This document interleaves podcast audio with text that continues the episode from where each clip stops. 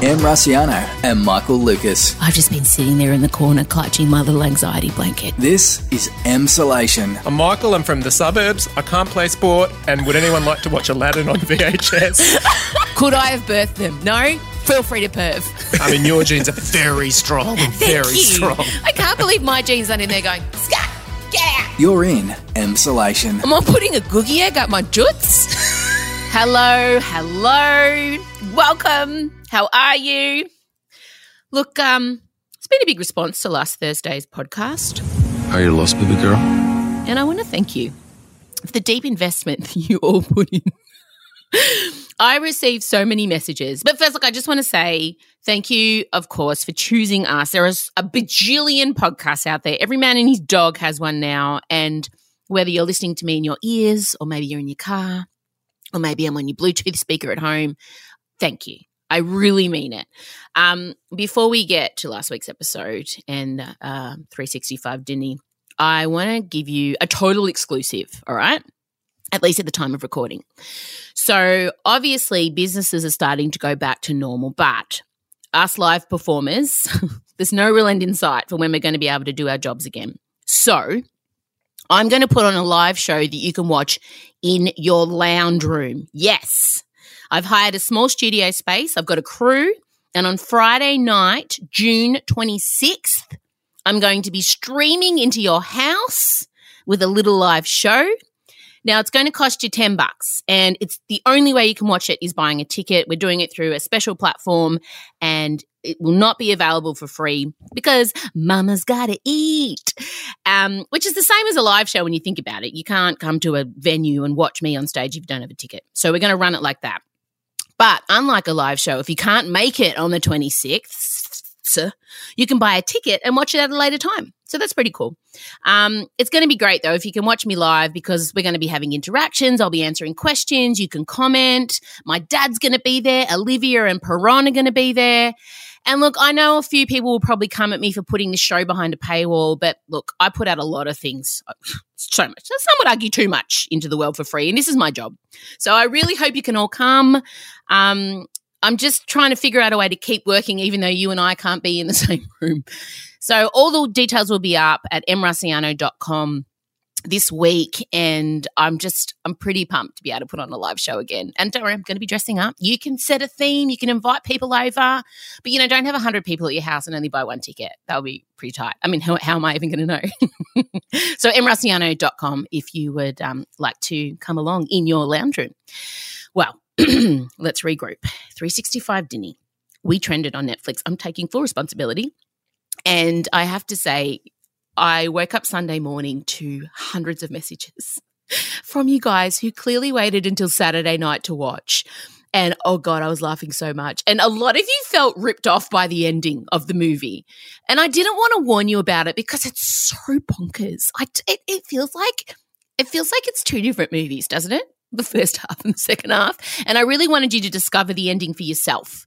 So um, if you haven't watched it yet, it, it, please do and um, then listen to our podcast from last Thursday. And then a lot of you felt like you didn't need to watch the movie after it, which is, was on my daughter. She said, I don't need to watch it now. I've heard all of that. My favorite comment came from Gillian Rose, who sent me a message. What did I just watch? I have so many questions. This must have started as Twilight fan fiction. Oh my God, what that, that it could. You know, I'm obsessed with Twilight. Massimo is Edward, wanting to be more human kind for Laura, who's Bella. The second movie will have her fall for his rival and then kidnapped what from the tunnel. Olga is obviously Rosalie. Gillian, I appreciate how deep you went on this. I love that you've put so much thought into it.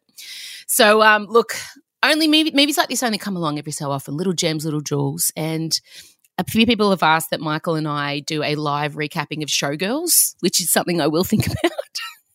But I'll keep my eyes and ears peeled for the next 365 Dinny. I'm sure there are more movies coming. There's a lot of interesting content coming out of lockdown, obviously. And I do wonder if a lot of your partners got lucky on Saturday night after you watched it. Because even though intellectually you know it's ridiculous, no one tells you vagina that, do they? No one, no one tells you. No one tells you a little sex drive when you're like feeling a little bit of, oh, I wouldn't mind a little bit of. I mean, and I'm not saying you pretended your partner was Massimo, but I'm not not saying that either. Okay. Well, it's time to move on. Michael Lucas will be joining us next. And um, he and I have been doing a lot of soul searching on some of the movies we loved as a kid that we now realize are a little bit problematic. And Scotty Barrow is here because it's uh, Tuesday up to help one of you guys. Um, and if you want Scotty to help you, send an email to hello at emrusciano.com. Just a little 30 second recording of you and the thing you'd like Scotty to assist you with. All right, let's move on. Em Rusciano and Michael Lucas. This is Emsolation. Well, I haven't actually told him, but I mean, Michael, the response to last week's podcast has been I mean, I've never experienced anything like it. Do you mean people furious at us for bringing such unmitigated trash into their lives? No! People wanting to sue us for the 90 minutes that they spent sentenced in that movie? no, it was just extra. So we're talking about last Thursday. We um, pop, the podcast came out. Uh, uh, Are you lost, baby girl? And um, basically us reviewing a live review of the movie 365 Disney Days. Uh, and that movie, since the podcast came out, is now trending number one on Netflix, which I am taking full responsibility for. I'm pretty sure about 50,000 of our listeners waited till Saturday night to watch it, Michael, because oh my God, some of the responses. But thank you, everyone. Is our most listened to podcast so far, I think. And um, I just. Jesus. Who would have thought that unbridled sex would get you clicks? I just feel like there was a lot of a lot of partners were pounced upon on Saturday night and they didn't know why. And you know what? They have us to thank. I keep following his Instagram account. I mean, I'd be oh. lo- I'd love to see how his stats went up in, in Australia. It's like women eighteen to fifty in Australia. What is going on there? But also, I mean, t- he really delivers what you Oh. expect. Like it's just him sort of squinting sultrily at the camera in the sunlight, and then cut to he's playing a concerto. he's I just love- pleading. We're talking about Michele um, Morrone, who plays Massimo. Um, I just love how sometimes he puts a live stream on and he doesn't even bless us with his presence until about, I don't know, three minutes in. He knows So we we'll hang in. we just watch his weird artwork in the background. And then he sits down and he's smoking. And normally I'm like, nope, that's not good. But his smoking, it wouldn't be cancerous. Like I just don't I just don't think he could get cancer. I just and I sat there and I watched him smoke while he talked about all the languages he doesn't speak. And it was terrible content, but I didn't care. He has actually managed to create Stockholm syndrome just purely with an Instagram account. We're trapped. We can't look away, even though we do have free will. We just don't believe it. There's a bunch of women and gay men wandering the streets fully dressed, just waiting for him to kidnap them. just looking around corners, just hoping to hear, Are you lost, baby girl? And you are right. He does. He looks weirdly ageless. Like there's no way you would think he's 29. I think he's basically going to look like that for the next 50 years. Like we're going to see at our time on this earth, and we're still going to be looking at his Instagram, going, "Damn it." Well, a listener of ours did throw the theory that he's actually a vampire, which I would buy into. Mm, doesn't diminish his appeal at all. In That fact, this- quite the opposite. perhaps started as Twilight fan fiction. All roads eventually lead back to Twilight for you. All right, all right. So we obviously need to talk about MasterChef. Um, it wouldn't be a Tuesday edition if we didn't talk about MasterChef. And you didn't know this, but your favorite, your beloved Jock is under fire. Yes. Why? Well, he unfortunately said that the sentence Asian food can't be fine dining, like all Asian food. Oh, oh, yeah, yeah, yeah, yeah. Yeah. And because Andy can't formulate an opinion on his own, he agreed. And Yeah. um, uh, Melissa was, look, she was politely quiet on this issue. And I feel like I would love a little window into Melissa's inner dialogue when those two are speaking about food that is culturally hers, like Chinese food, or because I just kind of watch her. And, and you can just, I, I'm sure she's biting her perfectly formed tongue. oh, I know. I mean, she's got to walk a tightrope on that show, and she does do it very elegantly. But there would be times, I'm sure, she must wake up at three o'clock in the morning, going, "I cannot believe it, Jesus! What the hell?" I mean, I know that I wake up at 3 a.m. yelling, shut up, Andy. So I can only. anyway, Khanh left. Melissa did a beautiful cry. She cried. Oh, but you know what? That unfortunately, they put the, her crying in the promo, obviously not revealing who it was about. But as soon as I saw that, I knew it was Khanh. We, and in fact, unfortunately, we are now detectives watching MasterChef because my husband Adrian is an editor and he's realized that if you look really closely at the interviews where they're narrating the show throughout, you you look at them and you go, okay, so these are filmed like after they've shot Yeah. through the day. And if Mm. you look at them, you think, who out of these people looks like they've just been 100%. devastated? I look for the tears. Yes. And Sarah Tiong was the most obvious one because she, her face was still sort of red from from crying, so it was Mm. pretty obvious she was going. And Mm. Khanh last night was pretty obvious because they didn't go to that interview very much. So I can only assume he was so upset that they didn't get much usable footage. But knowing that Melissa cried, I thought she's not going to cry over Reynolds because No. Reynolds indestructible. He'll be fine no matter what. But I just couldn't see Laura and Amelia triggering the tears, but Khanh. Oh Yeah. yeah. 100%. Khanh doing an hashtag It's Get Better speech that was so beautiful. Oh, I know. And he's got the You Are Loved tees, which uh, benefit Minus 18, which is a great group that helps youth LGBTQI. Um, so, I mean, he's, he's done all the right things and he seems to be a very kind person. So, but you know, I just, I'm sorry. I'm not interested in your tears about going up against your friends. You're in the MasterChef kitchen. You want to be the winner. I don't want to hear about, "Oh, I don't want to kick against my friends. It makes me so sad. Shut up. This is the Thunderdome, mate. I am the You have to be prepared to eat each other. Exactly. Don't go into a competition. It is not, you know, it's not best friends MasterChef kitchen. It's a MasterChef kitchen. You want to have your own bloody fusion restaurant at the end of this. All right. No, you don't want to be hanging out with your mates. So it gives, gives me the shits when they all go, oh, I'm so sad to be, I'm so close with these guys. I'm like, shut up. But don't you think part of the appeal of it is that there is this sort of warm glow of them of them, you know, that I feel I feel I like to believe. I hate it when I read anything that there's any tension in the MasterChef kitchen. I want to believe that it's just this happy little commune. I know they Nah. don't live together anymore, but I just see them there, Poh wandering around being all chaotic and No, I don't know. No. I'm not for it. This is why Reynolds going to win. Reynolds not crying. Reynolds doesn't right. have any pictures up with love hearts around him in his house. He's just got one thing scrawled in blood on the wall win at all costs. like for me, if you've seen Terminator 2, he is the T1000 in chef form. Do you know what I mean? yeah, totally. I just think Reynolds wants it more. He's not getting emotionally involved with people, and formerly homophobic Reynolds could take it out, which would be a Oh. shame. But anyway, Oh, it would be a shame, but I think we know. I mean, what has Yeah. he got up his sleeve? What has he got? Final cork. What has he got? Oh my god! I did enjoy before we move on from MasterChef. I did enjoy the combination of Callum and Poh. And if Callum said one more time, we have very different cooking styles.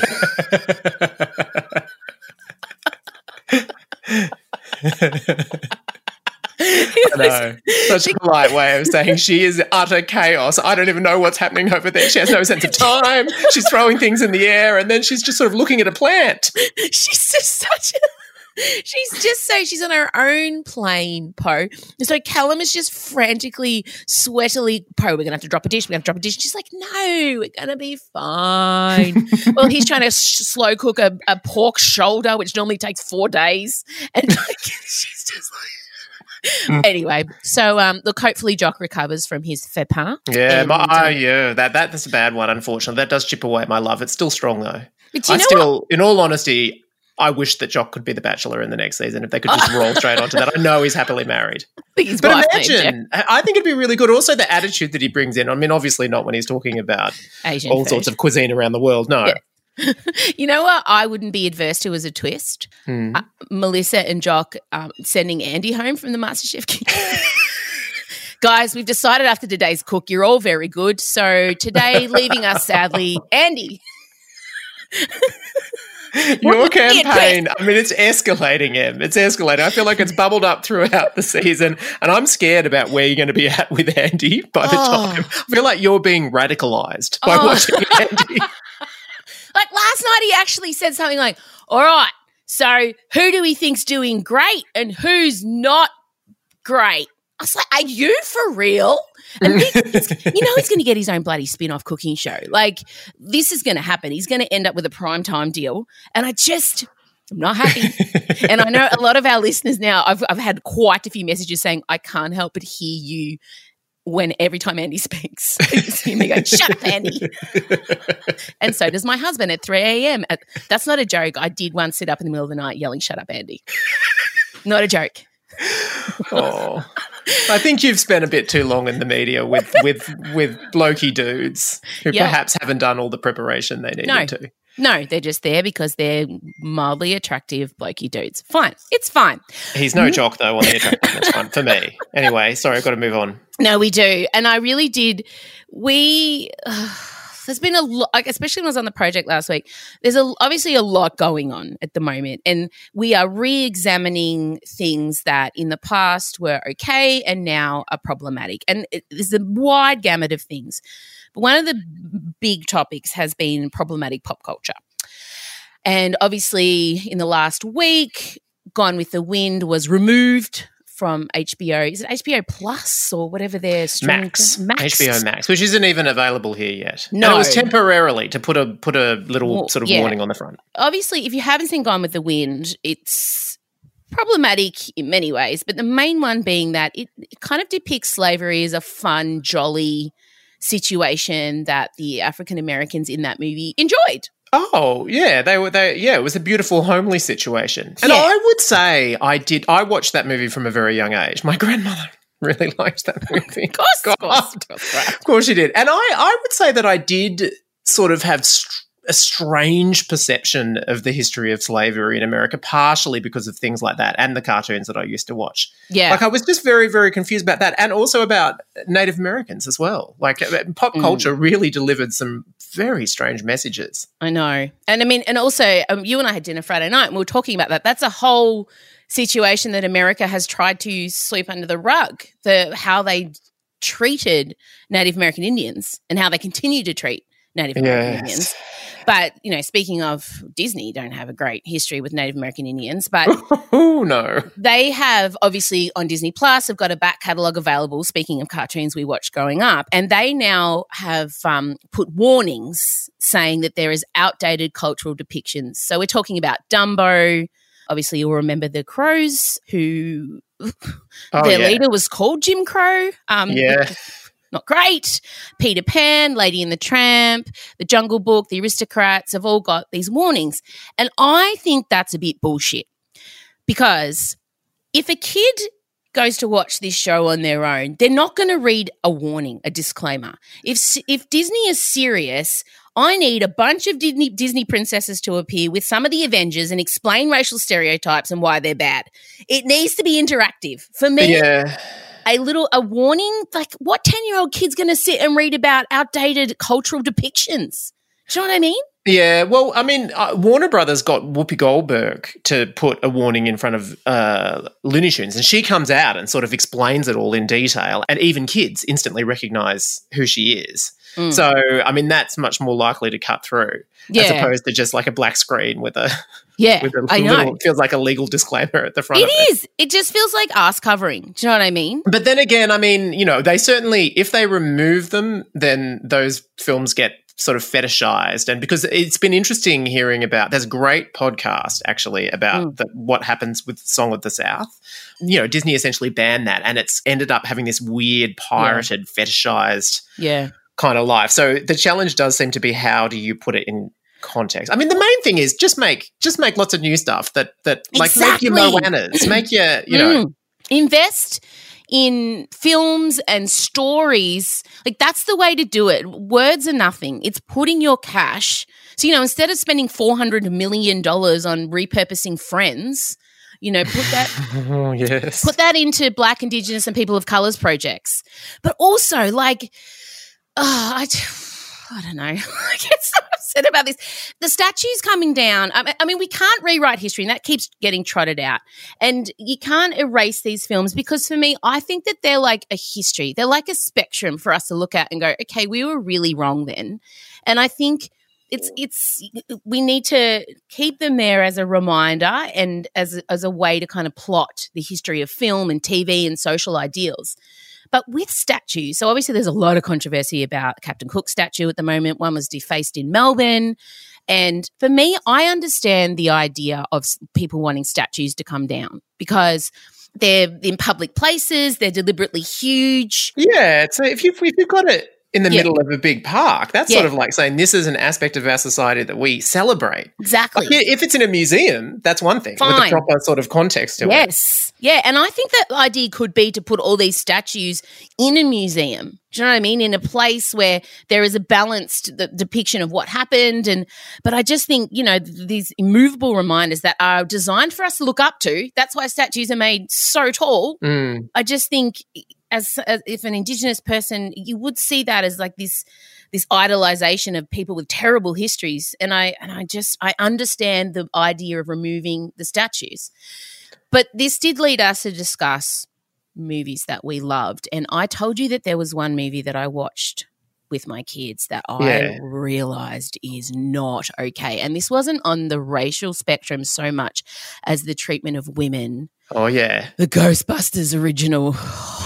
Oh, Oh my god, I haven't watched it in years. I have okay, desperately thinking about it. I, I, I Sigourney Weaver's the the main Dana. Like the whole core of that movie revolves around sexual harassment. The whole, What? like, well, well, because um, Venkman, obviously Bill Murray's character, Mm. um, has to be told no means no. And then someone asks him, why do you carry around 300 cc's of thoraz- thorazine, which is a date rape, like a knockout drug? And Yeah. then, like, all of them are kind of creepy towards her. And in the end, he ends up with her. Like uh, as though he wore her down in some way. They tie her to a chair. The whole I was watching it going, this is an ode to sexual harassment and unwanted Oh sexual attention. He asks an elderly woman if she's menstruating. Like the Oh. whole I don't even have memories of these bits. I used to dress up as Ghostbusters as a child. I modeled myself. I loved them. and the whole 75% of the cast obviously middle-aged white men um but it's just it's not okay and i was watching it with the girls because i watched that first and then we watched the remake of ghostbusters which we'll get to and yeah. i just through the whole film was like this is just like sexual harassment and potential date rape and the whole film and i just at the time remember watching it thinking who are you going to cut like just loving the song and Oh yeah, what a what a banging title track. it's Incredible. Not, it's not okay. And Oh. so just not okay. But I mean, there's some other ones too. I mean, I just want to say, if you haven't watched the new Ghostbusters, it's amazing. All female cast. It, it the only kind of weird sexual undertones, and not even weird, is slight ogling of Chris Hemsworth, but which is totally fine. But I loved it, and it got smashed online All mainly the by band boys. yeah, couldn't hack yeah, it. couldn't hack it. But I highly recommend that movie if you haven't seen it, the new Ghostbusters. But also think about movies like Annie. Oh, what Annie? Okay, I haven't I haven't given thought to that either. Can you What? remember Daddy Warbucks' magical bodyguard? Do you remember his name? Punjab. That's, that oh, name alone is not Oh. okay. And that actor, not even remotely Indian. Oh no. Not Oh. okay. Breakfast at Tiffany's. Let's talk Oh about no, that. that that I I know. I know Mickey Rooney. Oh yeah, well, Even- well-known Japanese actor Mickey Rooney playing playing Mr. Yunioshi next door to Holly. Yeah, that's not okay. and 16 Candles. I don't know whether anyone Oh. remembers Long Duck Dong. Not I mean, Even the Goonies. Christ. Even the Goonies, um, one of the characters, he was a tech nerd and also yeah, it's played by the kid that played Short Round in Indiana Jones and the Temple yes. of Doom, which I'm also sure is Oh. terrible if I think about it. these movies. See, see, you and I look back on them and cringe, which is why I think it's important for them to stay in place because we have learned, and I'm sure in another 20 years we're going to look back. I mean, 2004, there was a TV show called "There's Something About Miriam," in which the 21 year old Mexican model was in charge of try- trying to woo, like it's like a bachelor thing, six men, and they didn't find out she was a transgendered woman until the final episode. And the kicker being, hopefully, the producers could film that you know they were a disgusted response to a transgendered woman, which was so problematic on so, So- many levels. I mean, it really is representations of trans people that Oh. in our lifetime has been, I mean, Horrific. friends, friends Oh, friends. With Kathleen Turner playing Chandler's uh, father who Oh. transitioned. Oh my god, disaster! And also, like my first sort of impression of of a trans person was Silence of the Lambs, where Oh. it's yeah, remember Silence of the Lambs? It was completely conflated with you know he he felt like he was in the wrong body, so we wanted to create uh, uh, Oh, he, the serial killer was completely trying to like create a woman's body, and so they were one hundred percent drawing a link Oh no. between their trans identity and them being kill it. So there, there's some some aspects of things that we grew up with that I just don't even understand how it happened, and wildly so. Every children's franchise, why was there always a thing where there would be like one girl and a bazillion guys, and like across across so many different things, like Wizard obviously? Ghostbusters, yeah, but at least she was the lead, and and, and Mm. obviously there were Disney films, but and they were terrible representations of princesses, but they were leads. But then you ended up in this scenario with like Sesame Street. why why were all of the creatures on Sesame Street? Where were the women? Oh my God, had Miss Piggy. That's I know, but she, she at least was fabulous. And like George Lucas imagines Star Wars, and he's imagining this intergalactic universe, but he only really puts one woman in there. Why? It doesn't make any sense. And the most mysterious one to me was always the Smurfs. Oh my god, yes. Smurfette. Ah. Why? But also, I mean, the, uh, apart from just why wouldn't you have female characters, even if they are? And I do remember Smurfette being very, very. I mean, she was She obsessed with her own reflection and and yeah, and Yeah. brushing her hair and everything like that. But also, just just on a biological level. What is the situ with Smurfette and the Smurfs? Like, there's one woman. How do they? How do they is she the mother of them all? Yeah, where do they come from? I feel like that we need a Well, Smurf origin story. But is it Well, a I- weird like cult where she's like the sex queen? Is Smurf the sex queen? apparently I've I've looked online because yeah, I mean I went to Smurf sex straight away, and 100% unfortunately because it's hard not to think is this a Smurf gangbang situation? Yeah. okay, Smurf you just named the episode. Fantastic. Smurf Bang Bang. And then I read one thing that said they're all the children of Papa Smurf, and he had like a hundred sons and one daughter. But then I read another thing that said Gargamel created Smurfette to distract and corrupt the Smurf. So even that in itself is Oh, a terrible gosh. situation. Send in the woman, and they won't be able to. They won't be able to control themselves anymore. Oh God, no, good. So basically, we're there's, we're all doomed. Um, and I think this is a great illustration why we shouldn't look too hard um, to the makers of TV and movie. For um, I mean, I guess it's an excellent window into where we are culturally. And hopefully, moving forward, I mean, I feel like is there going to be like a, a segment on, uh, you know, a section on Netflix now where it's like ethnically problematic movies you may enjoy? Like, is that what, what's going to happen? Oh God!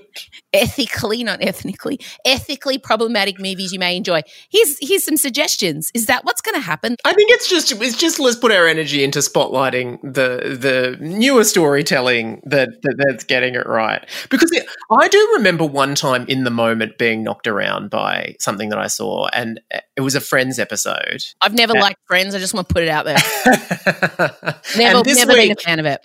this week the um the head writer of friends has sort of come out and, and and she actually spoke really brilliantly about it and said that she was you know semi-consciously kind of a part of definitely a part of systematic Yes. systemic racism but uh also there there was just this one episode that i remember and and the premise of the episode was that ross and chandler they accidentally fell asleep on each other in like like Oh, on the yeah. couch Yeah. and and they had this really really restful sleep and they realized that they loved sleeping Mm. sort of touching each other Mm. and so they continue to do it illicitly and the whole episode just builds up to them being exposed to the to the rest of the gang and so Yeah. it's all like built on gay panic and then finally at the climax that's the punchline that they come in and they see them sleeping soundly you know naked or anything just like sleeping Yeah, as though there's something to be embarrassed about. Yeah, and all of the the other four friends are just recoil and look in horror. And I do remember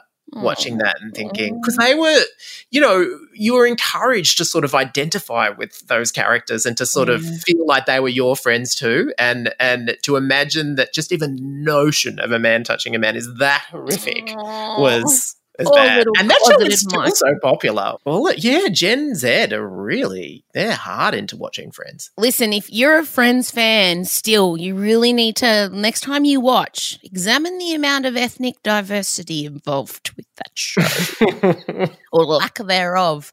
Um, yeah, no, look, yeah, I, I, the only character I ever remotely identified with when if it was on in the background was Phoebe. I think that speaks volumes for me. Oh, Lisa Kudrow. I mean, Yeah, still today, magnificent. the only one.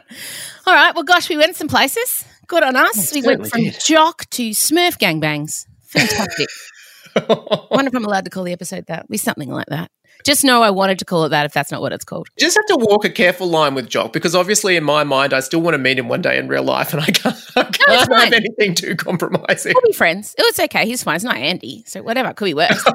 um, hey, people have been asking me, are five bedrooms going to include coronavirus in season three? Season, yeah. So we are in the middle of doing season two. We go back this week. Yes. which is so exciting. Yeah. Yeah, uh, and and so season two it won't. So the one that will come on air this year won't because we'd No. already we're Yeah, like midway through shooting the episode, so we Yeah. can't really do it. But but at this point, oh, actually, I haven't rung it by Channel Ten. But at this point, yeah, we are gonna um we want to kick off season three with sort of a little what happened to them during the pandemic storyline. So we have heeded we have heeded the advice of the listeners. Having said that, it could still be rejected by the network. No. Are we- I don't think it will be, do and I, I will use the stats to back it up. Yeah, we had it. It was unanimous almost. But uh, are you talking like a pandemic montage? Like, are you just going to. Well, we've got we use voiceover in the show, and often uh, not a montage. No, no, no. A mon- we, we'll do a lockdown episode basically, but we we think it would be. We, we've gone back and forth about it, and we felt like by the time season three comes along, you're not, you're not going to watch a whole series that was set in lockdown. But Yeah, and not only that, even just watching the MasterChef contestants do elbow high fives, you're allowed to do real high fives again now. So it feels like out of touch. Yeah. yeah, exactly, exactly. But Yeah, I yeah, feel yeah. like I feel like you want to you want to acknowledge it, and especially in a show that's about people hunkered down living with each other. You, s- there's story opportunities there, and weird shit happened in lockdown for all of us. Weird shit did happen. So we are going to go there. Thank you, thank you, Emsolators. All right, great. Woohoo! Talk to you later in the week. Okay, bye. This is Emsolation. All right. Well, it's uh, Tuesday today. It's actually, this is super confusing because we record on Mondays. It comes out on Tuesday, but I know a lot of you don't listen to them. Some of you save us up. Try to listen to us the second it comes out, 601. Straight away. uh, it's time for Scotty Barrow to help one of you guys out. Hello, husband. Hello, it's been a long session today for you. It has. Michael and I went quite long, but that's okay. Yeah, I wasn't saying it wasn't okay. There's a little window into our dynamic. Uh, okay, let's get straight into it. Great, great problem slash issue slash, I don't know, thing sent in from Deb in Sydney. Have a listen. Hey, Scotty and Em. My name's Deb. I'm 44 and I'm from Sydney. I just finished listening to your Soggy Broccoli podcast and I could really relate to the conversation, Scotty, you were having about being um, emotionally impatient at times with Em. My partner and I are in a very similar uh, situation in that she tends to be the uh, emotional one and I tend to be the, uh, at t- oftentimes, hyper rational one. And I was just wondering if you had any tips or advice about how to really work on your emotional impatience because I do find it is a bit of a stumbling block at times for our relationship. Thank you so much and appreciate your thoughts. All right, so obviously, Scotty, it struck a chord with her listening to us, and then it struck a chord with me listening to Deb having her chord struck by us. Thank, you. Thank you for that inception sentence. So, if you haven't figured out, and long-time uh, listeners and members of my community know that Scott is hyper rational. And when things bounce onto Scott, they bounce into his brain first. When th- things bounce onto me, they hit my heart first, then my gut. Lastly, they visit my brain. My brain is probably the last organ involved in things when it hits my body. I'll hand it over to you, Scotty, now. But this is very interesting. And I wonder, I mean, um, this dynamic in relationships, and part of the reason I was attracted to you because you are so um, rational and sensible. Part of the reason that you piss me off now, 20 years down the track, is that you're so rational and calm, or not even calm, just you, you function at a different frequency to me. So if you're in a situation like Debbie's and like Em and Scott are, how do you function together? Yeah, I reckon um, I'd like to start with three little teachings, if you like, just to sort of um, provide a bit of scope. So, he's taken the mic, he's sat oh. back, and he's like, just let me take this, darling. And I'm happy to. I'm going to have my coffee that you got me. Start with your three teachings. take a breath. All is not all as it feels. and just know, I abused him this morning for making pasta with onion in it because I'm allergic to onion. He bought the wrong coffee home. He left the kitchen a mess, and I did my nani. And he was so calm. He went out and he got me good food, the correct coffee. We've been through a lot already today. Go. So, emotional impatience. Well, I love this definition. I got this little definition. It came across my uh, awareness a while ago, and it was from David G. Allen. I don't know who that is, and I haven't even looked at who it is. But here, this is what this person says Patience is the calm acceptance that things can happen in a different order than the one you have in mind. So I'm a very patient person, even though I'm super impatient because I live for things happening at any time. But there's no calm acceptance. What do you mean? yeah, keep going. All right. Now, the second thing is emotions. Now, often people refer to emotions as um, when we're extreme emotions. And when they're looking to solve problems, it's always emotions is almost like, oh, I've just got to not be emotional, which is sort of understandable. But in reality, we're in emotion in every moment. Every moment of our existence, right now, you, me, everyone listening, we're in emotion. So the key then is not to go, oh, emotions are bad, because you should have shut down that whole aspect of your intelligence and way of being. More to recognize what is the emotion I'm experiencing right now at various times, and then how do I cultivate, uh, actively cultivate the emotions that work and help me. Mm-hmm. All right, so that's one other thing. Now the last thing is from an ontological coaching perspective and learning perspective, which is ontology is just a study of what it is to be human. So these um, this research and this perspective is cross cultural. Um, it's cross nations, cross language. Uh, these are the patterns that exist in all humans, pretty much. So in dialogue, they say there's three conversations happening. So when you and I are talking, for instance, right now, there's three conversations. There's the public conversation you and me are having that we can hear, that everyone else can hear. And then there's the conversation that's happening in your head. And there's a conversation that's happening in my head. And now Emmy is going to act on the on the private conversation that's happening in her head. I would say a man came up with that theory that there's only three conversations because in my head there's about 10 conversations going on. So there's the public one between me and you and perhaps you've only got one internal. But me, I've got so many internals. So while I'm sitting here with you, I'm also thinking about making sure someone's going to pick up OD at 3:45, making sure that I get this deadline I'm on with my writing done, just thinking about what Elio's eaten today, just making sure Marcella gets a uni assignments done. I've got all those conversations happening as well, which is the mental load that a lot of women carry.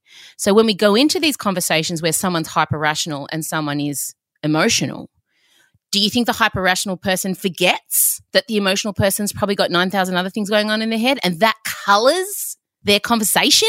Yeah. Yes. Yeah, there's some there's some truth in that. Um, yes, of course, you might have multiple things going on in your head, but we're going to group that as under the private conversation oh. for the simplicity and clarity of this model. Thank you very much. okay, will we get to the end of this? That was an excellent example of me yes. being. Yes, no, you're right sometimes I think I feel like a sail flapping in the breeze, a sequined rainbow sail, and the ends are just fraying, and I, I've got nothing to tie it down to.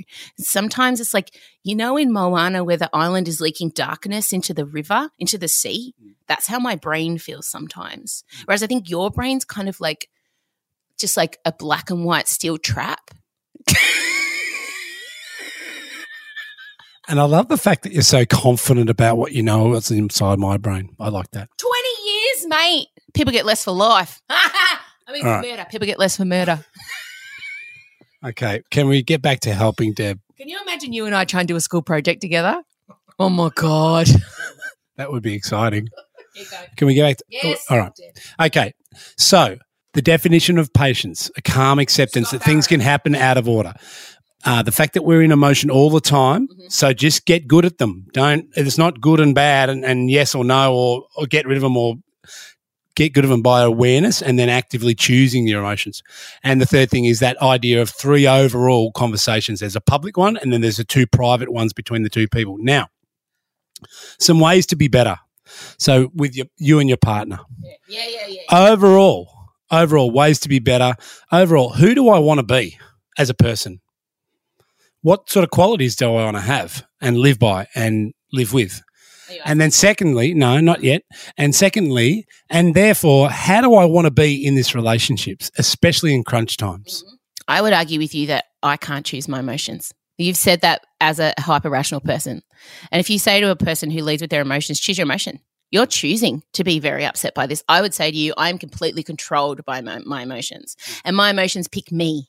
That's what I would say to you. Okay. And a lot of hyper emotional people, not even hyper, just the, the language I'm using, people who are like me would be would feel very misread and ripped off by someone saying to them, "You're choosing to be pissed off right now."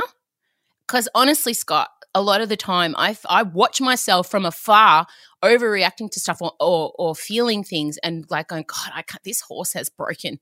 It's gone and I can't get it back. Do you know what I mean? Yeah. Yeah, I know what you mean. And for me, the way I would understand that to still stay by what I've said, but Mm. apply it where, where it feels right for you, is that um, that emotional horse ri- rides its own race, and and it's not until the horse, the wild horse, really sort of calms down that you can get it back in the stable, and that's when you're sort of got that ability to have more choice, more awareness. But whose responsibility is it in these exchanges? Say, if the hyper rational partner and the emotional partner are having a tough time communicating, it kind of feels like you're putting it on the emotional person to keep in check. Like, whose responsibility is it in this situation? Because it sounds to me like you're putting it on the person who's having the most problems with it. Do you know what I mean? No, uh, the responsibility is uh, uh, for you to take responsibility for yourself, and me to take responsibility of myself. But if you're a hyper rational person and you know that you're married to someone who's going to react in a certain way, isn't it your responsibility to kind of work it better? Yeah, I think that happens from both directions. Both people have to make an equal effort to because you've got what you need, and then you've got to recognize what you need to give in the communication, and vice versa. So there's four sort of strands of communication: two from you, two from me. Okay. Um, so who do I want to be, Mhm. and how do I want to be in this relationship in crunch times? All right. So now the specifics of the situations, things that you can do. That was what that was what essentially Deb was asking. Um, I'm going to quickly list them and then we'll break them down. Assess, identify, relate, and hold the space, and then learn later. Go right. slower. Okay. First of all, assessing. All right. Assess, Yep. identify, Mhm. relate, and hold the space, Mhm. and learn later. Mhm. So assessing is about recognizing the situation. So when your partner's upset or whatever, efficiently identify the situation via your partner's mood or state Mhm. and also what they're talking about. Quickly, ident- okay, this is a situation where my wife, Amelia, is really upset and frustrated or confused or angry or all those things. Okay, that's what it is. All right. Then straight away as well, you you've got to assess yourself and scan yourself. So you're noticing what's going on in your own thoughts, where your attention is, what you've been thinking about, how you're interpreting what's happening in front of you. You're noticing your own emo- emotional state. Oh God, I feel like I'm edgy because where's this going to go? Or Or okay, I want to quickly solve it so I'm not uncomfortable. Yes, absolutely, exactly. And the solving for me, I'm not going to talk for other people, but for me, the solving is a way of me avoiding the emotional discomfort that I'm not aware of that's happening because of this exchange between you. That's what happens for me. I'm not saying that's what happens for everyone. And then, of course, your body. How am I feeling in my body? Right now, I'm feeling a bit sort of, actually, right now as I'm speaking, I'm feeling a bit edgy. And It's like half excitement, half anxiety. Are you feeling anxiety and me constantly jumping in and derailing you? Partly, yes, but also that I'm trying to relax into that and say that's okay as well. So this is what's I'm not bullshitting right now. This is actually what's happening. Yeah. Uh, that's pretty much our marriage. Yes. Yeah. Okay, so that's the assessing. Assessing them, your partner, or the person you're speaking to. How are they? What's their state like? What What are they talking about? Mhm. And then yourself. How? Where am I? Am I right to go? What? What? How do I need to be to be my best right now? And then identify again. Who do I want to be here right now? Who do I want to be? And that's where you might need to think about it beforehand so that you can reference it quickly. Okay, I want to be kind. I want to be caring. I want to be Oh, supportive. right. I thought you meant like, I, I want to be Dolly Parton and Steel Magnolias. Yes, that's funny, but also I'm if you trying to be funny, that's who, like, whenever I think about arguments, she's very good at defusing, but also getting to the heart of things. Yes. So if that's what you think is a really helpful reference for you to be in that conversation, absolutely. Yeah. Absolutely. It's like a label for that way of being. Yeah. Love it. Yeah. So who do I want to be here? And then what do I need to do? So if I'm picking up that you are really upset and distressed or whatever, or confused or angry or all that, really, what do I need to do? First of all, I got to be there with you, present, available, and just be there in it with you, Mm, supporting you. Yeah. Which I want to point out it's hard because in the moment, you're usually going from I am zero to 100, bypassing my brain, wanting to just punch Scott really hard. But it's not always your your challenges aren't always about me. There No. other things which that's why I stuff those ones up more. No, Probably. you don't stuff up. Don't- A lot of my challenges are to do with you purely because we've been in lockdown for the last six months on top of each other. So, a lot of people listening now, their relationships all of a sudden have gone from maybe third or fourth on their list to one because you're both in each other's faces. And you're like, oh my God, all my problems are my partner mm. because you're spending way more time together than you should. So, when Scott tells you these things and he admits that he hasn't perfected it and it's really hard to do, and both of us fail at this all the time. So, yeah, these are just, I mean, serving suggestions. Yeah. Yeah. And I am I am not there's billions of people better than this than I am, but I am constantly practicing it. Yeah. And also, I, I use, um, there's no judgment in the work I do, but I'm certainly using this mindful uh, approach about how I need to serve my clients too. Yeah. So There's plenty of judgment in the work I do. Just want to point that out. Okay, wrap up. I'm not wrapping up. So we've assessed, we've identified who we want to be. Then we got to. Then it's about what's happening in the conversation, the relating and the holding the space. So one, so listening, listening through that filter of kindness, care, support, or whatever the, your identity is, like uh, Dolly Parton. Okay, and when we're listening to someone who's emotional and you think, and in your head you're going, why don't they just bloody do this? Or you should do this. Or even if it's ki- kind and patient, you should, well, have you thought about this? No, they're not interested in you helping them pro- solve their problem yet. They need to be heard to get the clarity that they need. So you've got to respect their unique problem solving approach and ability and capacity to solve their own problems first. Because if they couldn't solve their problems and they wanted your help, they would fing ask, wouldn't they, Emmy? Hey, language. All right, but that that Yes. that needs to come in for challenging at times. At times. Yes. I, I, sometimes I have to say to you, please listen, don't solve. Sometimes you have to do that. If you're with a hyper rational person, like an emotional robot, Thank you, and we'll carry on. you need to say, hey, babe, I just need to like dump on you at the moment. Can you just listen, not solve? And all I want to hear is, oh, that's really, that's, I'm sorry that happened to you. That must be really shit. Is there anything I can do to help? They are three sentences that take me from 100 back down to calm so quickly. But you have to mean it when you say those things, and you have to embody it. I can't just trot them out, and you know, you can. okay, I can too. That's excellent for me. All right, great. I can pretend my way through it. Fantastic. Okay, so you're listening through that filter of what you think's um, the best version for you to help your partner. Yeah. I've got kindness, care, support. Then you want to empathize, as you've just said. So that's about suspending any judgment and ramp up your feelings of understanding and connection to their exact feelings. Don't go, don't judge them from the outside. Get inside their feelings and, and go, what would that be like if I was experiencing that exact stuff? Then of course, you always want to be observing your body and emotions during the conversations as it's, as it's happening because that's your early warning system against you going back into your own head and listening to your own commentary or destructive speaking, which is almost one version could be an impatient, oh, come on, I'm sick of this. Or another one would be, oh, why don't you try this? Giving advice before they've even asked it or even moving them into problem solving before they're ready. All right. So uh, your body and your emotions are your early warning systems that you might be starting to think about your own stuff rather than listening to them and say say things that's not going to help. All right. And then also in your body, you want to embody how how you want to be. So how how am I sitting? How do I want to sit as I'm listening to this person? How do I want to stand? What am I? What's my posture? What's my positioning? What's my orientation? That's important. Emmy's leaning to me right now. Like, say, for instance, you don't want your partner to be staring blankly off into space, rolling their eyes every 30 seconds. Hot shot! It's not every 30 seconds, it's every 37 seconds. Sometimes when I'm like ranting, Scott just goes onto another plane and he'll just sit there and he's just honestly, he looks like someone's removed his brain for a minute and it's just the, the disheveled body of a broken man sitting there while I rant and the eye rolling drives me crazy. But the eye roll, we have a culture of family culture of eye rolling because everyone's trying to impart their own will on everyone else in this family Yeah. in a caring and also impatient way.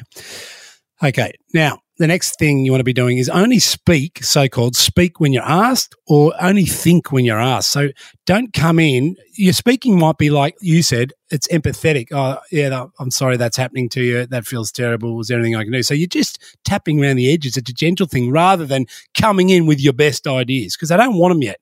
Mm-hmm. All right. And then, of course, offer your availability. Is there anything I can do to help when the moment wants it? Mhm. When the moment wants it. All right. Now, the other thing is if you're trying to help your partner and be kind and listen to them and do all those great things, if of also you are feeling flooded or overwhelmed or you're losing it a bit, losing your patience, then or and essentially you're not being of service, then uh, you can ask for a timeout. You can ask for a timeout. Obviously, that will be within the context of your relationship. You're not going to ask for a timeout when they're full, all guns blazing, because they might need to maintain that momentum. But it could, it can help, and it also can help them. All right. So that's that. Mhm. Now, the fourth step is learning later, and that's where you got to reflect on how did I do, how did it feel, and how do I, how did it seem to help or not, the way I went about it, and finally contrast that to their feedback. How did I, how did I go? Um, how could I help you better next time? All right. So, In summary, in summary, see, this is now my wife is actually becoming emotionally impatient right now. and now I have to breathe through it. okay. So, in summary, in summary, Did you hear Mike? yes, that's that means we've won the game. We've clocked the game. my my producer Mike listens in while we do this. We just heard him laughing. Yeah. We need to pay him to do that more. All right. Don't. I'm joking. I'll make the jokes, mate. Get in there. Of course, yes, dear. So, in summary, you're there to serve them, not yourself. Remember who you want to be, Dolly Parton, or whatever you know qualities that you want, and be self-aware in those moments. And lastly, practice it, play with it, because it's not going to happen automatically. So there'll be some stuff you need to do ahead of time in you know preparation and consideration, and then there'll be in the moments you'll just need to um, hopefully be aware enough to remember, okay, that's how I want to be, and then it's it's being there for them. Thanks, mate. You did really well. I threw everything at you. You were Indiana Jones. You were Donkey Kong. You were Donkey Kong jumping barrels. Uh, if you want to learn more about my husband, he has a website, scottbarrow.com.au. Um, and also he's on Instagram at Scott Barrow Coach. And if you'd like help, this was our longest one. God, you, I really threw it at you. I kind of feel like it could be a good one. Do you? Oh, s- you feel like that? I don't know. I feel a bit like right now within myself, if I'm being honest. I don't know. I feel like Nah, I feel fine. Thanks, guys. Hello at emrusciano.com. If you have some things you'd like Scotty B to help you with, he'll be back next week. And that's it for Emsolation this week. It's a bumper edition. It's probably going to be nearly an hour. Michael and I went for ages as well. Uh, thank you very much. As always, don't forget if you want to come to my Live in Your Lounge Room show, it's going to be 10 bucks. And all the info will be at emrusciano.com in a couple days. And um, that's it. That's all for now. We'll chat to you guys on Thursday. Bye. Are you lost, baby girl?